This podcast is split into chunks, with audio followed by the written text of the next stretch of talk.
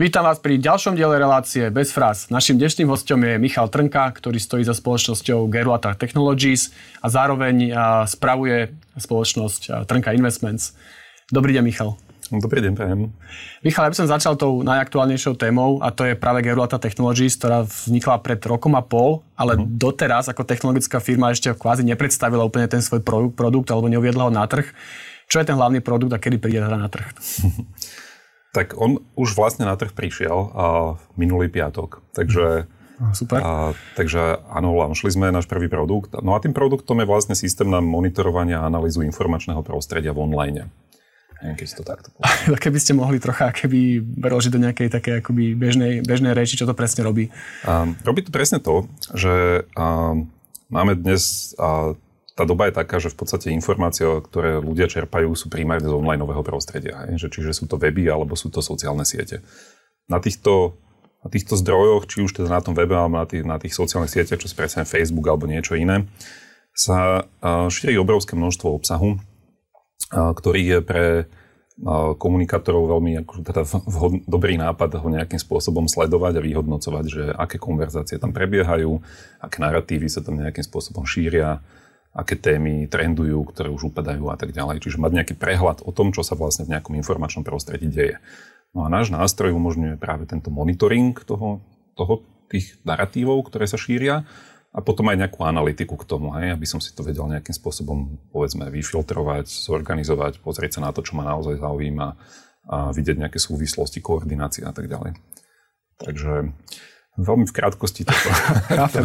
Chápem či to viacej už dáva zmysel teraz. Rozumiem. A skôr podobných produktov, že na trhu teda viacero, teda aspoň ja viem o, o viacerých, ktoré práve monitorujú v podstate sociálne siete. Uh-huh. V, mhm. čom, v čom je toto iné? Že prečo aj keď na ten trh prichádzate neskôr, si myslíte, že budete kvázi týmto produktom úspešní? Uh-huh. Existuje viacero, uh, viacero produktov, v podstate ich zameranie primárne je skôr, povedal by som, na nejaký kontentový marketing alebo performance marketing, čiže vyhodnocovanie nejaké úspešnosti marketingových aktivít, prípadne objavovanie nejakého nového zaujímavého kontentu. Tá naša pozícia je trošku iná. My sme Gerulatu zakladali primárne s účelom boja proti dezinformáciám. To je to, čo sme mali na začiatku. Tých use caseov je viacej, nemus, nemusíme sa baviť nutne iba o dezinformáciách, ale v podstate je tam, povedal by som, že ten diferenciujúci faktor je to, že Gerulata umožňuje lepší, targetovanejší, prediktívnejší monitoring a plus tie analytické nástroje sú, mm, dovolím si povedať, že na úplne inej úrovni, ako ponúkajú existujúce produkty. Čiže a, za, ako spomeniem iba možno zo pár, že používame v podstate najpokročilejšiu umelú inteligenciu na spracovanie jazyka, ktorá umožňuje a, vyhľadávať narratívy podľa významu, nie podľa nejakých kľúčových slov používame grafové databázy, ktoré umožňujú sledovať nejakú koordináciu, prepojenia medzi jednotlivými zdrojmi a tak ďalej. Čiže tam veľa takýchto akože technológií, ktoré tie, tie konkurenčné riešenia, keď to tak nazvem, vlastne vôbec neponúkajú. Hm? Keď hovoríte, že takým tým kľúčovým benefitom alebo jednou z tých kľúčových úloh vlastne nejaký boj proti dezinformáciám, a kto je potom z toho, kto, kto je vlastne ten klient ako keby na tej druhej strane? Sú to štátne inštitúcie alebo možno aj nejaké komerčné firmy? Uh-huh. No, ja by som to možno zobral tak trošku zoširšia. Povedal by som to, že keď hovoríme o dezinformáciách, tak netreba si nutne predstaviť proste nejaké hoaxy alebo nejaké že, akože fake news a mm-hmm. proste nepravdy, ktoré treba niekde zmonitorovať a potom ich vyvrácať. Hej? Že on to nemusí byť nutne toto a tá doba aj sa naozaj posunula, že proste to, čo sa, to, čo sa práve v týchto dezinformačných kruhoch šíri, často nemusia byť nutne akože faktické nepravdy, ale sú to skôr nejaké misinterpretácie a nejakým spôsobom poprepájané nesúvisiace veci, tak aby to nejakým spôsobom dalo zmysel a tak ďalej. Čiže inými slovami, treba sa na to dívať tak, tak trochu širšie. No a tým pádom uh, si myslíme, že v podstate oveľa uh, lepší nápad, ako proste akože fact checkovať veci, mm. je lepšie komunikovať zo strany legitimných inštitúcií. Čiže um, povedzme zo strany štátu tá odpoveď na šíriace sa dezinformácie teda nemusí byť nutne to, že budú nejakým spôsobom labelovať, že toto je pravda, toto nie je pravda, čo samozrejme má veľa ako aj rôznych nejakých etických problémov. Tak je efektívnejšie z našej skúsenosti, keď ten štát efektívne komunikuje tú pravdivú informáciu voči svojim občanom. A tým pádom oni nie sú ponechaní v nejakom informačnom váku a ne, nemusia akože čerpať informácie z nejakých ako nedôveryhodných zdrojov, ktoré proste podsúvajú nejaké manipulatívne narratívy a tak ďalej. Čiže teraz dostávam sa k tej otázke postupne a teda očividne jeden z tých uh, klientov sú štátne inštitúcie. Mm. To je možno taký najprirodzenejší klient. Keď sa bavíme o dezinfe, tak uh, pre štát je to veľký problém. Dnes si to veľmi, myslím, že už uvedomujú mnohé, uh, mnohé rezorty.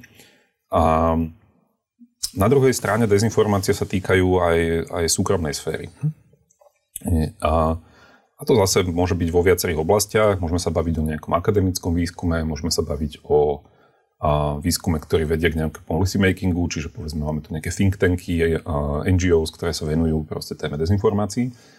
No a v neposlednej rade tu máme aj súkromné firmy, či už sú to teda PR agentúry, ktoré sa venujú public affairs problematike, alebo sú to proste korporácie, ktoré majú svoju vlastnú nejakú komunikačnú agendu, ktorá, s ktorou môžu interferovať nejaké uh, toxické narratívy.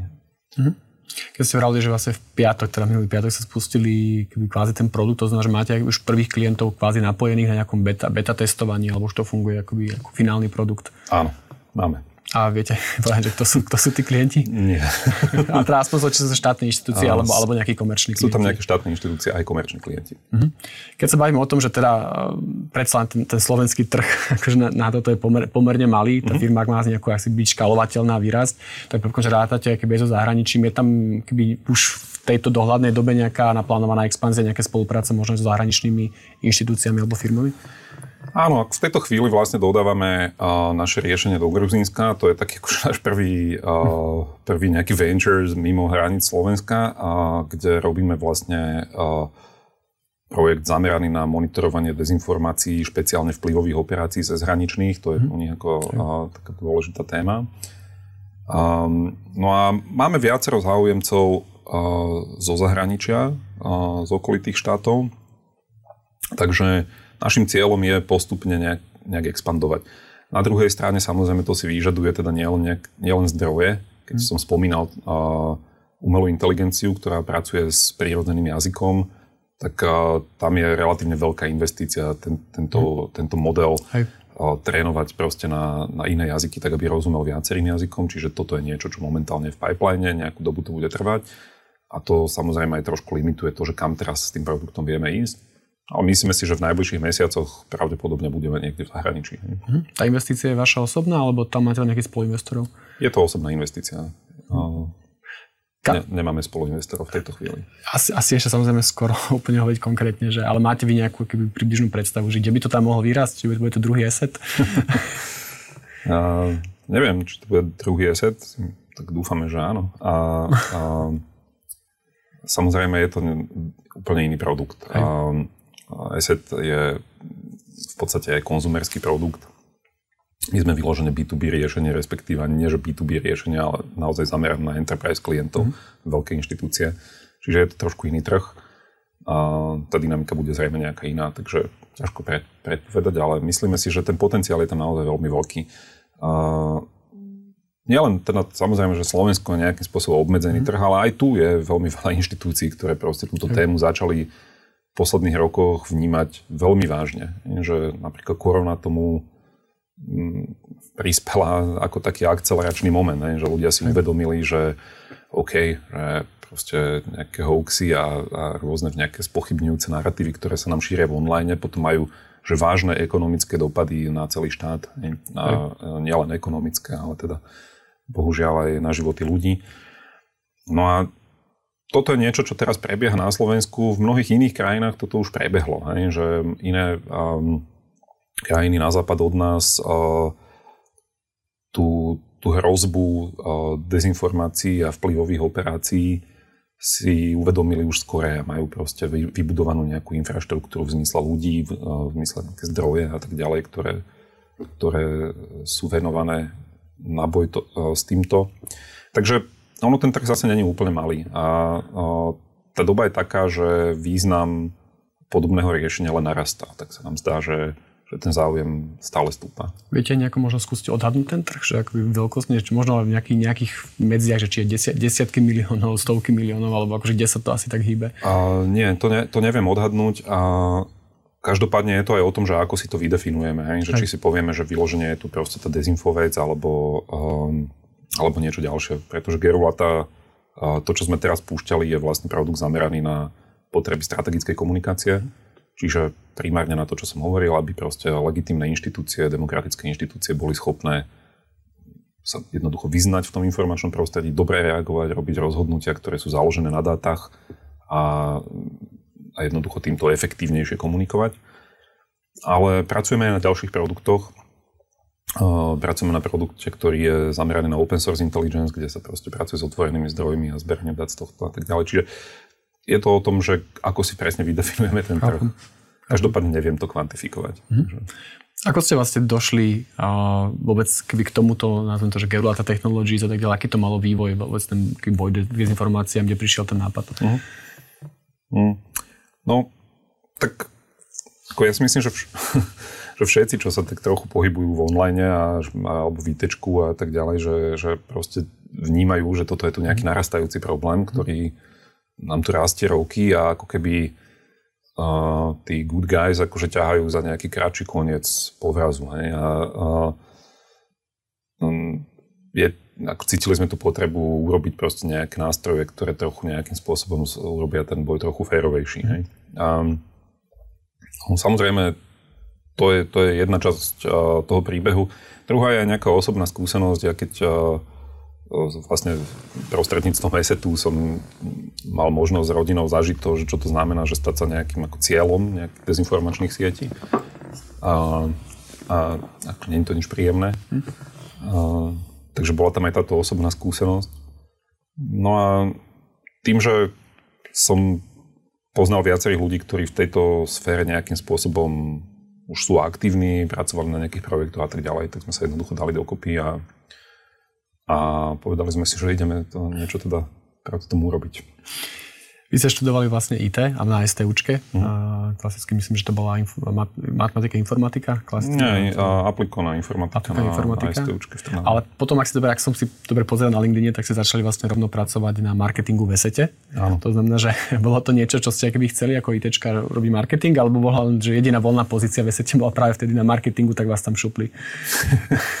ako, a, a No, ono, ono to, bolo, to bolo tak, že samozrejme ja s tým som spojený akože od, od malička v podstate mm, rôzne veci som tam robil, od to, že som balil krabice s nodom po všetko možné. A, ale um, táto konkrétna cesta na marketing viedla, myslím, že primárne, ak si to tak správne pamätám, a cez to, že ja som vlastne mal nejak na starosti nejakú web stránku a nejaké takéto mm. záležitosti a v podstate bavila ma tá management stránka veci a aj marketing ako nejaká veda, povedzme, ma mm. zaujímala. A, a jednoducho bolo to treba robiť, hej, takže niekto to musel robiť, no tak som to bol ja. Ale bolo to ako, že nazvem to, že to bolo naozaj, chceme, že... alebo, alebo ste tam proste dopadli, lebo to nemal kto iný robiť? Nie, bolo to chcené, určite, však to bola úplne akože fantastická výzva, lebo ako ESET bol vtedy maličká firma, a podľa mňa, keď ja som začal robiť marketing, tak myslím si, že sme mali neviem, 15-20 ľudí alebo mm. niečo takéto. Mm.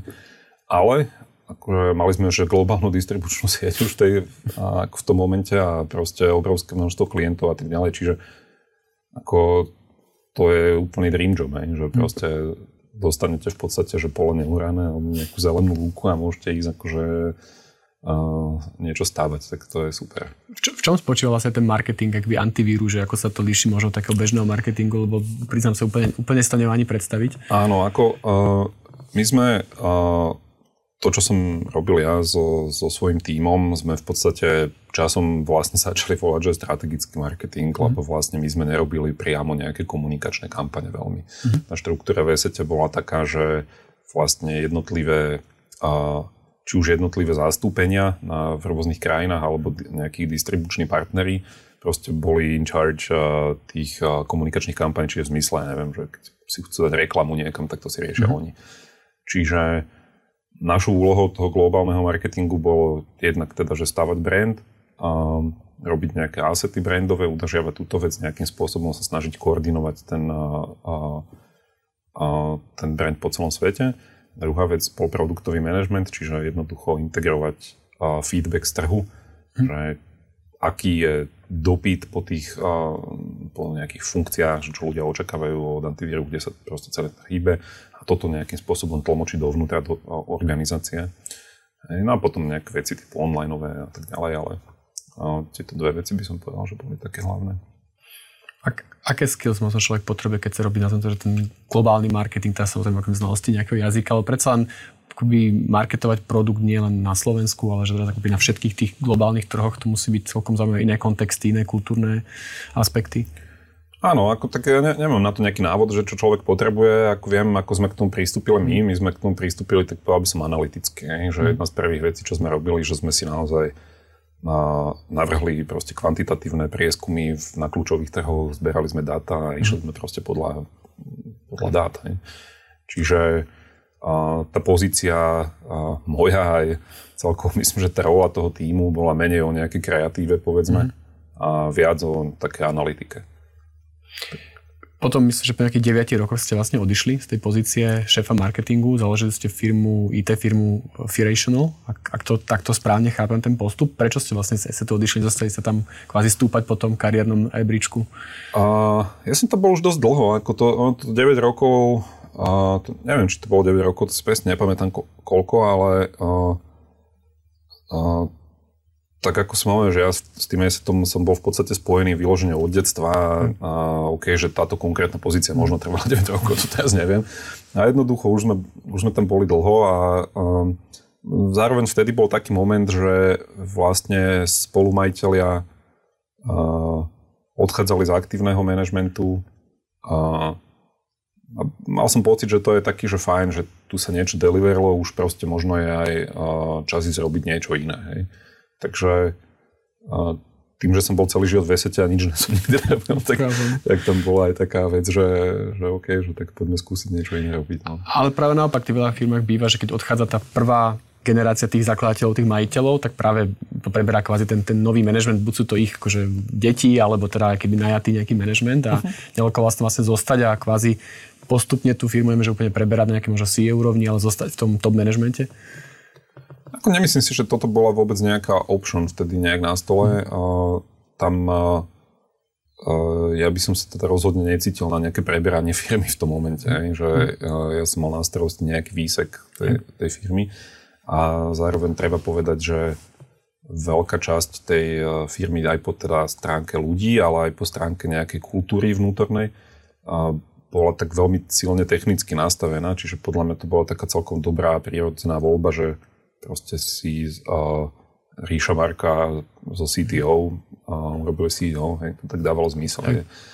Uh, čiže uh, isté, akože tá option ostať tam bola, aj sme sa o nej bavili, ale neviem, vtedy už som mal taký pocit, že to nejak však ja, akože není všetkým dňom koniec, že možno niekedy ma tam budú chcieť naspäť. keď, sa, keď sa posunieme ďalej teda k tej spoločnosti Firational, ktorá bola vlastne prvá, ktorá sa založili po odchode z ESETu. Čím, viem, že bola, keď som sa pochopil, že to je IT firma, ale priznám sa, že tým, že nie som úplne z fachu, čo bol ten hlavný produkt, alebo čím sa tá firma zaoberala? Viete čo, my sme robili vlastne dve také veci. Jednak uh, sme pomáhali uh, klientom s takou akože digitálnou transformáciou, tak názvem, čo znie akože ako taký nejaká nejaký buzzword a v princípe ide o to, že proste firmy, ktoré nemajú veľmi skúsenosti s, s fungovaním v online alebo proste s digitálnymi technológiami potrebujú nejaký, nejakú pomoc s týmto. Takže sme robili consulting, robili sme aj nejaký vývoj. Hm. Firma ešte funguje dnes? Nie, my sme to založili s kamarátmi, potom sme sa nejakým spôsobom rozišli a, a firmu sme, ja som si ju nechal chvíľu a, a s tým, že som ju transformoval na takú vlastne ako keby vnútornú agentúru pre naše iné projekty, lebo vlastne tam bolo naozaj že dosť veľa práce. Takže ten tým bol fantastický, proste mali sme tam super ľudí, a, takže to by bola škoda ich teraz poslať domov. A, a, a tej práce akože interne v rámci nejakej skupiny, alebo ako to nazvať, bolo dosť. Takže, takže on to fungovalo tak. No a teraz No teraz, vlastne pred nejakým časom sme vlastne tých ľudí presunuli do Trnka Investments a sú mm-hmm. priamo tam už a tú, tú firmu sme zaparkovali, myslím, alebo zrušili. Neviem teraz. So, pekne dostávame vlastne k Trnka Investments zároveň, ktorá je v podstate, ak to chápem správne, taká tá druhá oblasť vašich aktivít, ak sa myslím Gerulata Technologies, tak potom kvázi ste CEO, alebo teraz spravujete nie, nie, nie, som si, nie som CEO a nemáme tam ani takúto pozíciu a v rámci Trnka Investments. Ono, a, a treba povedať to, že ja sa teraz fokusujem na Gerulatu, ja naozaj, mm-hmm. že nerobím ani Trnka Investments ani nič iné vlastne. Hej. Tam nejakým spôsobom figurujem, občas niečo robím, ale málo. A, takže Gerulata je pre mňa a, tak ten day-to-day business. Mm-hmm. A, no a Čiže Trnka Investments je niečo ako taký náš rodinný investment, lomeno management, butik na nejaké projekty, hej, mm-hmm. ktoré, ktoré robíme. A podstate sú to také tri veci, že jednak ten tím pomáha so správovaním teda akože nejakých finančných investícií do akcií, dlhopisov alebo iných nejakých nástrojov. A potom je tam tak relatívne veľká časť je real estate, kde sme robili nejaký development, aj nás nejaký ešte čaká, nejaký prebieha. A, a tretia vec je nejaký taký venture investing, alebo mm. nazvať angel investing, možno viac ako venture, um, do nejakých startupových firiem. A to je taká okrajová aktivita v podstate. Asi poďme postupne, skôr, skôr ma možno zaujímalo, že keď sa bavíme, že čo bolo z toho prvé, že čím, keby, čím začínal Trnka Investments, čo bola prvá možno investícia? Mm, no, si nepamätám úplne, ale Myslím, že na začiatku boli aj nejaké angel investície práve. O, tam sme um, investovali do, do firmy v Maďarsku, myslím, že, tak, že Puppet Works sa volajú. Čo robia? Čo je oblasť? Oni robia 3D-čkové asety. Uh, uh, no takto, že oni, oni vlastne vedia robiť uh, celé akože animované filmy mm. alebo nejaké videá do, pre herný priemysel alebo teda konkrétne, že asety v zmysle, že modely narigované, rozanimované a tak ďalej, tiež pre herný priemysel. Čiže od taký akože v podstate filmový industry. Mm. Tie, tie zvyšné investície, tie Angel, tie prvé investície, ešte viete, nejak možno slovenská firma, ktorá nejaký startup, ktorý, do ktorého investujete? Ako tak najznamejšie asi Fotoneo, mm-hmm. že tam a, máme nejaký share, tam sme boli v, asi v takom prvom raunde a stále tam sme čo to je super, takže... Aj, už ste rezali nejaký exit prvý z tých nie, investícií? Ešte nie. nie. Nie, akože treba povedať aj to, že, že tá investičná stratégia, teraz keď sa nebavím o tých finančných investíciách, Hej. ale o tom real estate a o, týchto angel investíciách, u nás je taká drávovaná srdcom hlavne viac, jak nejakými veľkými výpočtami. Takže a na to sa aj tak najviac dívame asi, že, že či to nejak či, či to je dobrý, či to do, dobré v tom pokračovať. Chápem, takže v podstate keby skôr nejaké dlhodobejšie investície, ktoré nemajú úplne nejaké krátkodobé rýchlo, nazvem to, že... Nie, akože rýchlo, rýchlo určite nie, to vôbec ako... Uh, čo sa týka tých realít, tak tam v podstate vyložene ideme uh, cestou skôr takého ukladania peňazí ako mm. generovania zisku. Že uh, investujeme do projektov, ktoré si myslíme, že si udržia hodnotu. Um, a um, tak. No. Ten najviditeľnejší real estate projekt, aspoň teda pre mňa, je, je vlastne nádvorie v Trnave. A ako to celé vzniklo, ten projekt? Ako sa dostali vlastne k tým historickým budovám v centre Trnavy? No, to vzniklo úplne akože náhodou v podstate. Um, my sme tam kúpili najprv taký dom na Trojičnom námestí, v ktorom je vlastne kavieren Talminer teraz. A ten e, otec kúpil vyloženie kvôli tomu, že on je z Trnavy a ja som z Trnavy, ale žijeme v Bratislave a vlastne on to, on to tak nazýval vtedy, že taká mestská chata. Že keď ide do Trnavy, že nech ma kde prespať, že to okay. že okay. a toto, no a, a, tak ale bol to celý dom, tak sme tam akože teda rozmýšľali, že čo s tým ďalej a sme tam vymysleli nejakú náplň, hej, výsledkom toho je vlastne Talminer a, a potom tie ďalšie veci, a tie ďalšie a, budovy, ktoré tam sú, a, a vlastne prišli s tým, že a, mesto vtedy, to boli mestské budovy a oni ich vlastne chceli odpredať, a, pretože potrebovali v podstate mesto potrebovalo kež na nejakú vec, čo investoval, myslím, že oprava pešej zóny to bola niečo mm. takéto. Čiže predávali tie veci. Bolo to v našom susedstve, boli, uh, boli to vlastne národné kultúrne pamiatky, ktoré boli na spadnutie v zmysle takom, že uh, to bolo rovne, že vypodložené nejakými drevami, aby sa to nezrútilo. Akože to, to bolo naozaj že katastrofickom stave, aj sa tam zrútili časti tých budov, že tak. Čiže to vyzerá, že to proste tam padne, na, padne celé a no, to je ako obrovská škoda.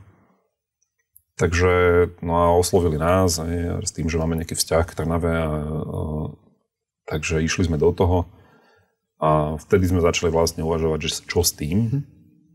A, a videli sme vlastne taký dlhodobý trend, také akože trošku také deurbanizácie akože v, v meste, ale aj asi aj v iných mestách, to je nielen v Trnave, že proste tí ľudia z toho centra tak trošku možno odchádzajú do nejakých shoppingov a tak ďalej a a proste tie prevádzky v tom centre mm.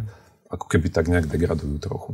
A tak sme ako rozmýšľali nad tým, že akým spôsobom vlastne tie budovy udržať živé, tak aby to malo zmysel. Hej? Že v podstate, uh, že za čím ľudia sú ochotní prísť vlastne do centra. No a, no a to sa nám prepojilo s tým, že dlhšiu dobu vtedy sme už rozmýšľali nad tým, že radi by sme odštartovali vlastne nejaký kultúrny projekt. Uh, takže sme to Vtedy sme sa dívali na Bratislavu, tu sme mali mm-hmm. viacero nejakých Hej. budov, ktoré sme zvažovali. A, no a vlastne sa nám to tak spojilo, že vlastne prečo to neurobiť v Trnave. Takže sme tie budovy opravili postupne. Časom sa to tak rozrastlo, že ešte sme k tomu prikúpili nejaké okolité. No a tá náplň je teda nádvorie, čiže vlastne priestor pre súčasnú kultúru. Koľko bola celková investícia, ak to zrátate do toho keby nádvoria, tie jednotlivé budovy a potom samozrejme rekonštrukcia, nejaký mm. možno chod? No, to by som mal vedieť, ale fakt netuším teraz. Akože bolo to...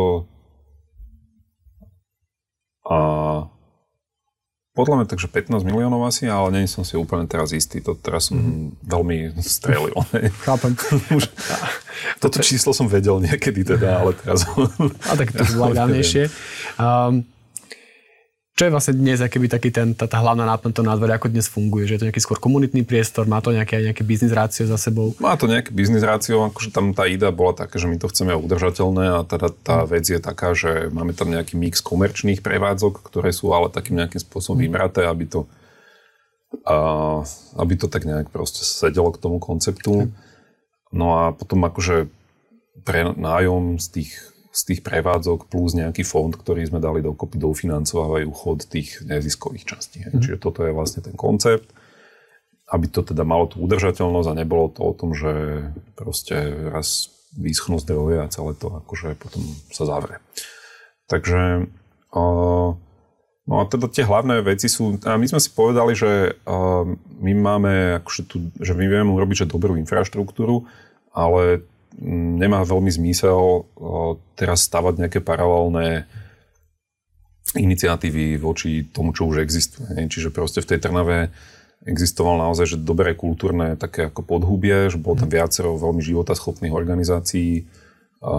No a my sme sa s niektorými z nich akože spartnerovali a oni sú teraz u nás v rámci nadvoria.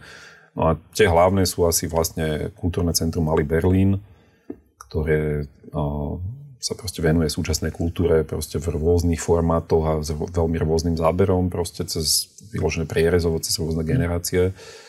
A, a taká druhá väčšia vec je komunitné centrum Kubík, mm-hmm. ktoré je také undergroundovejšie. Aj doslova, oni reálne sú v podzemí, v nádvorí. Takže, okay. takže tak. Tá, tá druhá, taká známejšia realitná investícia je Rotunda pri Slavíne. Uh-huh. A to je v akom štádiu? Viem, že si kupovali vlastne budovu, ktorá dnes stojí. Je tam nejaký plán ju vlastne nahradiť nejakým novým developmentom? Ako Áno. to vyzerá?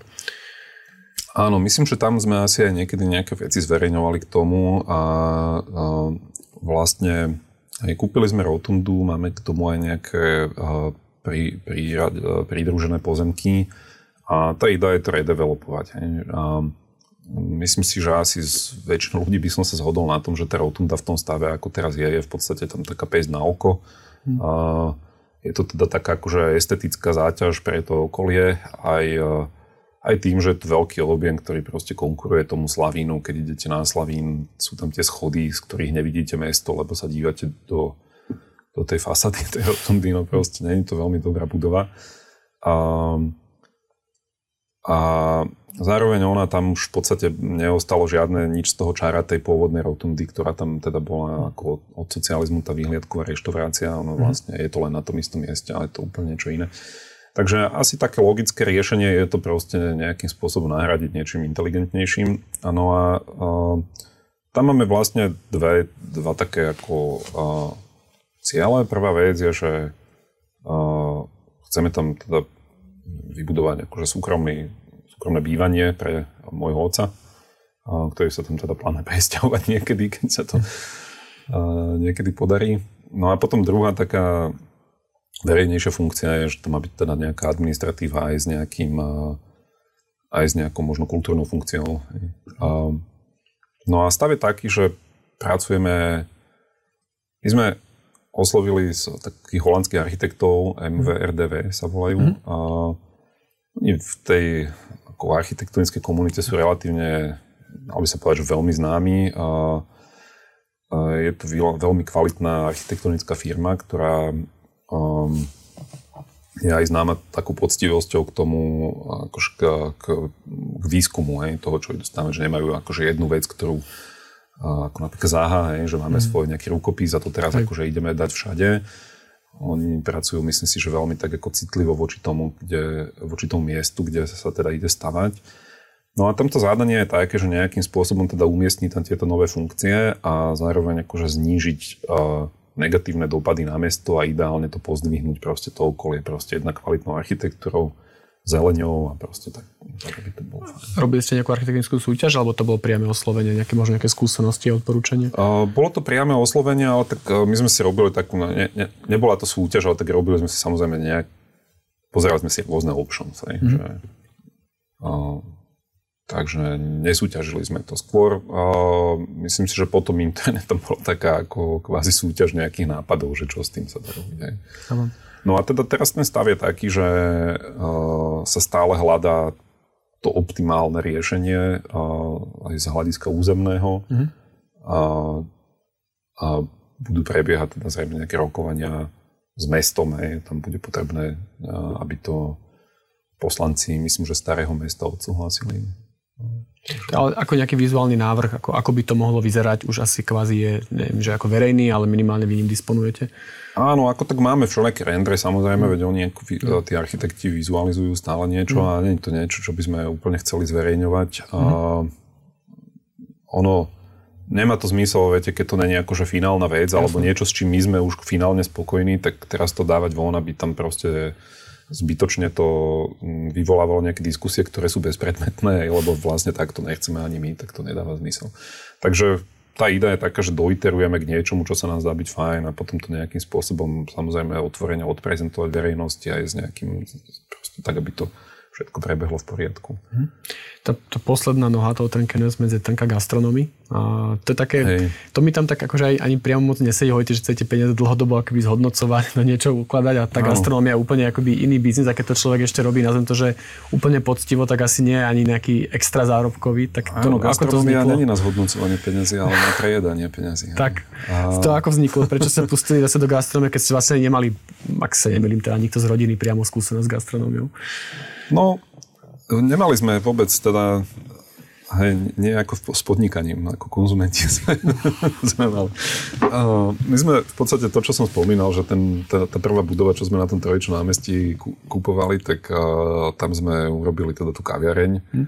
A lebo to tak nejak dávalo zmysel, že proste námestie dobrý priestor. Hm.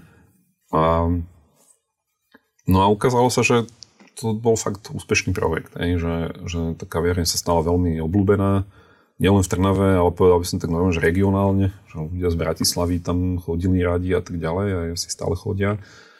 A uh, myslím si, že nejakým spôsobom sa nám aj podarilo tak akože prispieť takému ako ako nechcem aj to z aj veľmi náfúkanie, ale že t- nejakým spôsobom to inšpirovalo také potom pozdvihnutie celej tej gastrokultúry aj akože v tom, v tom meste. A, hej. v čom to bolo? V čom tá kaviareň bola iná? Však si vlastne nemali s tým úplne skúsenosti. Našli ste dobrého človeka, ktorý vám to keby spravoval? Či to bolo... Áno, mali sme, mali sme aj šikovného ako o, asi prevádzkara, alebo teda manažera. Um, ale myslím si, že tá kľúčová vec bol ten koncept, ne? že vlastne uh, my síce sme nemali skúsenosť mm. s prevádzkou, ale zase tým, že cestujeme s rodinou a tak, tak akože máme veľa napozeraného a zažitého z toho akože konzumerského mm-hmm. pohľadu. A čo znie tak banálne, ale je to úplne banálne. Akože ono, a veľmi často tá inšpirácia je dôležitá vec. Mm-hmm. No a mm, tuto ten, ten koncept bol v, v tej dobe v podstate úplne unikátny tým, že uh, v dnes to už je niečo, čo by ste nejak veľmi zaujali, ale proste vtedy to nebolo bežné, že máte proste, ponúkate, že domáce veci, všetko mm. sa vyrába priamo na tom mieste, sú kvalitné súroviny, lokálne súroviny, aj tá kávová kultúra, že proste hej, nie je to, že nejaké espresso s jarovou penou, ale že snažíme sa ako hej, urobiť niečo, čo je na, naozaj že dobrej úrovni. No a e, jednoducho teraz uh, tu sa veľa zmenilo za tú dobu, Aj. hlavne ako v Bratislave. Tak uh, to už je také, že to človek očakáva, hej, ale uh, vtedy to nebolo. Hej. Čiže uh, tým, že sme toto priniesli, tak myslím si, že, že, to, že to bola jednoducho ľudia na to reagovali veľmi pozitívne. No a potom samozrejme, samozrejme aj ten vizuál a tá tradícia, my sme sa akože nesnažili robiť nejakú akože modernú súčasnú vec, ale naopak ako keby takú trochu taký akože, takú reinterpretáciu tej minulosti. A vlastne o to sa opiera aj ten názov Talminer, to je názov také akože legendárnej kaviárne z Prvej republiky, ktorá v Trnave bola. Mm-hmm. A, no a teda my sme sa snažili ako keby pri, prinavrátiť túto takú kaviarenskú kultúru, takú hoch do toho mesta. Ten, ten druhý koncept potom bola akadémia? Čo vlastne bola súčasťou nádvoria ako taká prémiovejšia reštaurácia, alebo taká skôr piváreň, ale prémiovejšia. Áno, ako, áno, to už tak, ako on, vlastne tieto veci vznikli tak, že my sme teda prevádzkovali Talmene, rozhodli sme sa, že ideme robiť nádvorie ako priestor pre súčasnú hmm. kultúru a teda a, jedna z tých funkcií, čo je veľmi dôležité a, v rámci nejakého kultúrneho priestoru mať aj nejaké rozumné gastro, hej, kde proste ľudia môžu ísť na drink, na pivo a na kufolu a môžu sa proste stretávať, hmm. rozprávať a tak ďalej. Čiže to od začiatku sme počítali s tým, že to tam bude. No a my sme sa vlastne v podstate relatívne krátko pred otvorením sme sa dali dokopy cez spoločného známeho s Lukášom Heskom, ktorý sa vtedy, vtedy vlastne nejakým spôsobom rozišiel s fachom a, a hľadal niečo nové a dali sme, sa, dali sme sa dokopy a on potom akože nejakým spôsobom definoval aj ten koncept akadémie, čiže tá pôvodná idea bola trošku iná a no, on to myslím, že pozdvihol na takú akože lepšiu, takú ambicioznejšiu úroveň. Takže tým vznikla akadémia, vznikla aj pekáreň Chlieb náš, ktorá tam je. Mm-hmm. To vzniklo paralelne. Dneska ako kvázi fungujú tie, tie gastroprevádzky, podľa možno aj korony a tak ďalej, prežili v poriadku a... Áno, ako prežili. Samozrejme, mm, niečo to stálo aby prežili. My sme teda neprepúšťali a snažili sme sa teda asi udržať ten tým aj, aj proste byť otvorený, keď sa dá a tak ďalej. Takže áno, prežili. No a nie je to ako dobré obdobie. Takže dúfame, že už to nebude. Takže keď sa spýtam na nejakú možnú expanziu s tými konceptami, predsa ten Talmajer a tá akadémia už majú nejaký brand vybudovaný, že možno s nimi expandovať do nejakých iných miest s tým brandom, prípadne no, s nejakým iným konceptom? Hej, to si, to sme si hovorili už dlho, že s Talmajerom chceme expandovať, ale nejak ako keby chýba a, chýba takáto delivery, že proste dlho sa o tom rozprávame v rámci rodiny a nikto to nechce spraviť. A, ale s čím expandujeme je práve s tou pekárňou. To pekárň sa na chlieb náš a, a ona najprv tiež vznikla možno ako taký trošku doplnkový koncept tomu mm. nádvoriu, ale stále sa veľmi obľúbená a robí myslím si, že naozaj kvalitné produkty. A, a ju chceme postupne expandovať do asi nejaké siete. Mm.